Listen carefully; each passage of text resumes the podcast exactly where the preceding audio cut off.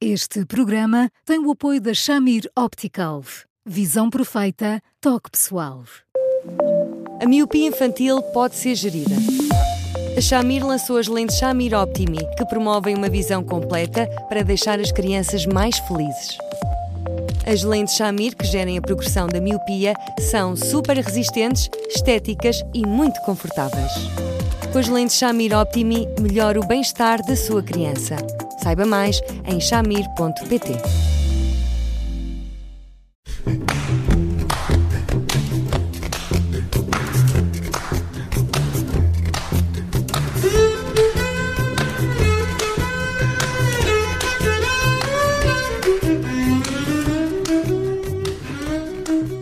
Começa mais um Porque Sim Não é Resposta com o psicólogo Eduardo Sá. Hoje falamos de comportamentos aditivos no uso dos ecrãs e de um estudo intitulado Scroll Logo Existo. Uh, nome muito sugestivo, Eduardo. Olá, boa tarde. Olá, Judite, como está? Um, vamos falar então desta questão do vício dos ecrãs. Este estudo aponta como grupos de maior risco os jovens estudantes e os adultos desempregados. Uh, Espanta-lhe esta conclusão? Nada, Judite, nada. Eu acho que este estudo teve um enorme mérito de trazer um assunto que é um assunto sensível. É muito engraçado, sabes, Dito, porque quando, quando estes temas vêm, o impacto que eles têm, nomeadamente nos pais, é um impacto um bocadinho ambivalente, ou seja, nós todos ficamos atentos, nem sequer ficamos muito surpreendidos, mas é muito curioso como os pais reagem com algum mal-estar, como se no fundo se sentissem um bocadinho em questão e, e de alguma forma estão. Mas ninguém está diagnosticado em relação a eles. De facto, o estudo é um estudo que tem imenso mérito e que diz isso, que de facto eh, os, os, adultos desempregados são os, eh, aqueles são, fazem parte do grupo de risco, a parte dos jovens estudantes que, que acabam por ter mais eh, risco de abuso de dependência dos ecrãs. Uhum. Quanto menor a escolaridade, é um pormenor muito engraçado, quanto menor a escolaridade, mais risco, quanto mais pequeninos, quanto menor for a idade, uhum. maior a prevalência da dependência. E, portanto, eu, eu acho que é muito importante que nós tenhamos a noção que, em relação aos ecrãs, eh, fazendo, enfim, as devidas ressalvas e sem querer cair em exageros, passa-se um pouco como em relação às bebidas alcoólicas, ou seja, eles, eles podem e devem ser consumidos com moderação. Uhum. E aquilo que este estudo eh, chama a atenção, com muito bom senso, é cuidado, o que nós estamos a falar é do consumo excessivo de ecrãs, nada de confusões. E o consumo excessivo de ecrãs, de facto, acaba por uh, ser motivo de muitas desorganizações. Uh, uh, eu, eu não me canso de chamar a atenção que quando os nossos filhos têm um consumo excessivo de ecrãs, ficam menos atentos, ficam mais impacientes, mais irritáveis, ficam mais apáticos, que é uma coisa muito engraçada, porque depois de eles estarem ali a fazer scroll, scroll, scroll, scroll, scroll, a seguir parecem mais meios cá, meios lá, não estão tão sintonizados com a realidade como é que como deviam. São isso é uma coisa que eu acho muito preocupante. São muito hum, imediatistas, a capacidade de irem à procura de um, de um assunto, de pesquisarem, escarafuncharem até descobrirem é significativamente menor, a maneira como acedem à linguagem é menor e, portanto, feitas as contas, sem querer fazer disto uh, nenhum, querer fazer disto um alarme, por outras palavras, significa que quanto mais consomem ecrãs, menos inteligentes ficam. O que é um desperdício, porque nós trabalhamos tanto para que eles sejam tão capazes em tantas coisas e depois, às vezes, nós e eles, porque nós falamos dos adolescentes e dos jovens, nós dito, mas os pais e os professores estarão nesta equação, porque se calhar todos nós consumimos mais ecrãs do que era uhum. suposto, e a altura de nós percebemos isto como uma chamada de atenção e uma interpelação para que, para que tenhamos cuidado, sobretudo cuidado. É, outra, outra das coisas que este estudo chegou à conclusão é que quase metade dos inquiridos encara Uh, o uso uh, da tecnologia como forma de aliviar a frustração, a ansiedade, a tristeza. Mais ou menos, sim. É, é verdade que isso aparece e percebe-se. Aliás, todos nós, quando estamos lá, num, num elevador cheio de gente e não conhecemos ninguém, e está ali algum mal-estar no ar, para não estarmos a dizer uhum. bom dia ou para estarmos a falar do tempo, pegamos no telemóvel e olhamos para ele. De facto, é verdade que isso acontece com todos.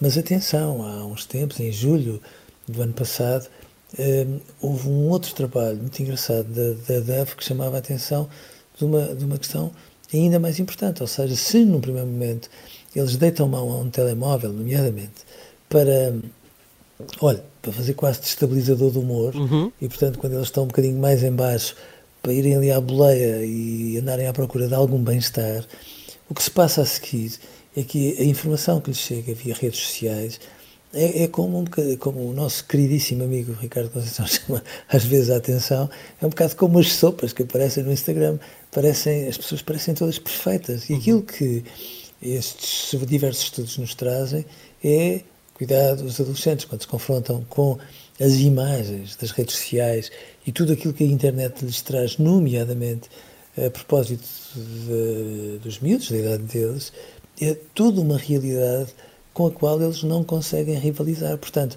em boa verdade, eles agarram-se aos ecrãs para se protegerem e depois a informação que chega deles é de um mundo tão perfeito onde eles não cabem que a autoestima e depois a segurança e, no fundo, eh, a depressividade vem a seguir. Portanto, eles defendem-se de ficar deprimidos por um lado e ficam mais deprimidos uhum. a seguir em consequência de toda esta informação.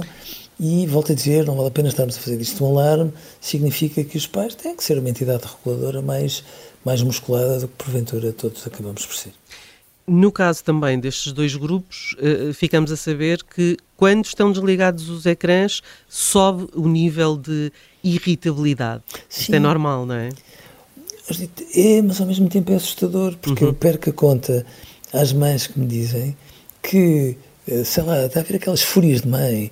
Eles fizeram um palermice qualquer e as mães ficaram furiosas e no meio da fúria dizem, pronto, e agora ficas sem ecrãs durante duas semanas. E o que as mães dizem é, bom, não imagina, ao fim de duas semanas estavam mais calmos, os meus filhos passaram a brincar uns com os outros, uhum. passaram a falar e tudo mais, mas os dois primeiros dias em que eles estiveram sem ecrãs pareciam, passo a citar as mães, um, um, um drogado a fazer uma desintoxicação hum, a frio. É uma ressaca. Agitados, ressacados, sem saberem o que é que hão de fazer. E isto, uh, que eu acho que todos os pais já observaram episodicamente, devia dar que pensar. Nós temos que observar esse tipo de comportamentos para dizer assim: cuidado, isto não é normal, não é razoável que eles sejam assim. Significa que eles, isto é um barómetro muito importante de como eles estão a consumir ecrãs muito para além do que era razoável e, naturalmente, os pais aqui têm que descer à terra e dizer assim, não, não, não, vamos ter que ter mão no processo, porque senão destes dias estamos a arranjar uma dor de cabeça maior do que pode parecer. O estudo, aliás, propõe uh, detoxes digitais. oh, oh, oh é, é, são formas muito inteligentes de dizer assim, atenção que uh, esta gente uh, que, que de uma forma tão engraçada e tão acutilante, fala da toxicidade das relações, da forma como tantas coisas tão, são tóxicas, às vezes não se dão conta de como elas também acabam por estar muito intoxicados com este tipo de coisas e que, portanto, precisam deste tipo de estratégias mais regulares, que não são desintoxicações abruptas, abruptas mas que, no fundo, têm uma dimensão detox que é indispensável para eles, um, porque lá está porque depois a seguir a maneira como eles são empáticos diminui, a forma como são capazes de escutar diminui, a forma como no fundo são capazes de uh, uh, ir à procura daquilo que os outros lhes podem trazer. Diminui, a forma como são abertos à diversidade diminui, ou seja, isto tem muito mais custos do que às vezes nós podemos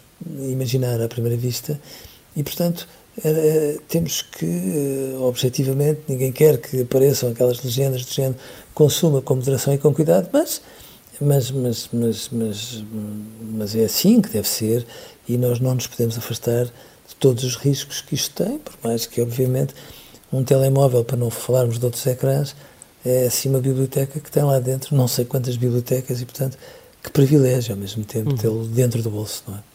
O, o, facto de quanto mais jovens serem, mais eh, propensos uh, estarem ao risco, estarem, uh, terem o risco da dependência da internet e das redes sociais, uh, é um, pode ser um bom barómetro para os pais que Sim. têm crianças pequenas.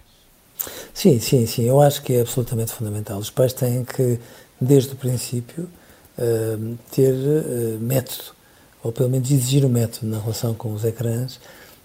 Não os podem ter absolutamente abertos para que sejam depois as crianças e os adolescentes a saberem monitorizar e a saberem, enfim, gerir tudo isto, porque eles são muito pequeninos para que tenham essa capacidade e são pequeninos por meio da razão porque estes ecrãs têm umas linguagens tão apetitosas que nós próprios percebemos isso. Quantas vezes é que nós olhamos para uma rede social, tipo Instagram, fazemos meia dúzia de, ali um scroll 2, 3, 4, 5 e, e, olhamos para o relógio e dizemos, pronto, são 5 minutos só para ver o que é que se está a passar pelo mundo e quando damos conta passaram 45 minutos. E depois dos 45 minutos é muito importante que não percamos de vista que em vez de ficarmos mais frescos, mais atentos, mais capazes de reagir, de argumentar, etc., ficamos mais adormecidos. E, portanto, claro que quanto mais pequeninos os pais, mais têm que ser cuidadosos em relação a este consumo.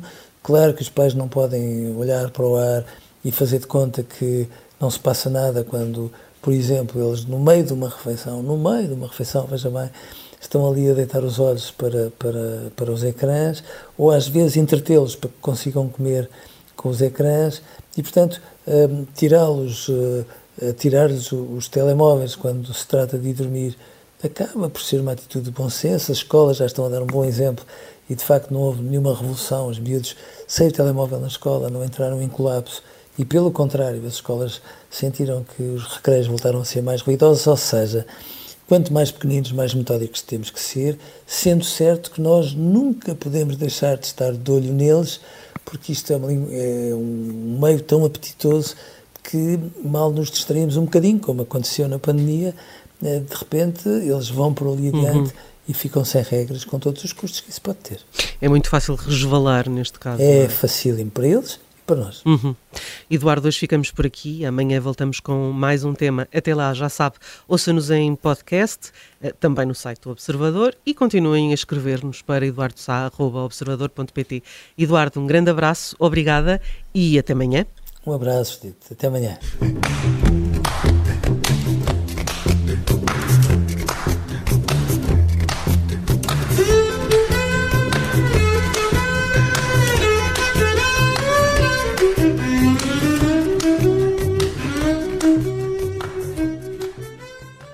Este programa tem o apoio da Shamir Optical. Visão perfeita, toque pessoal.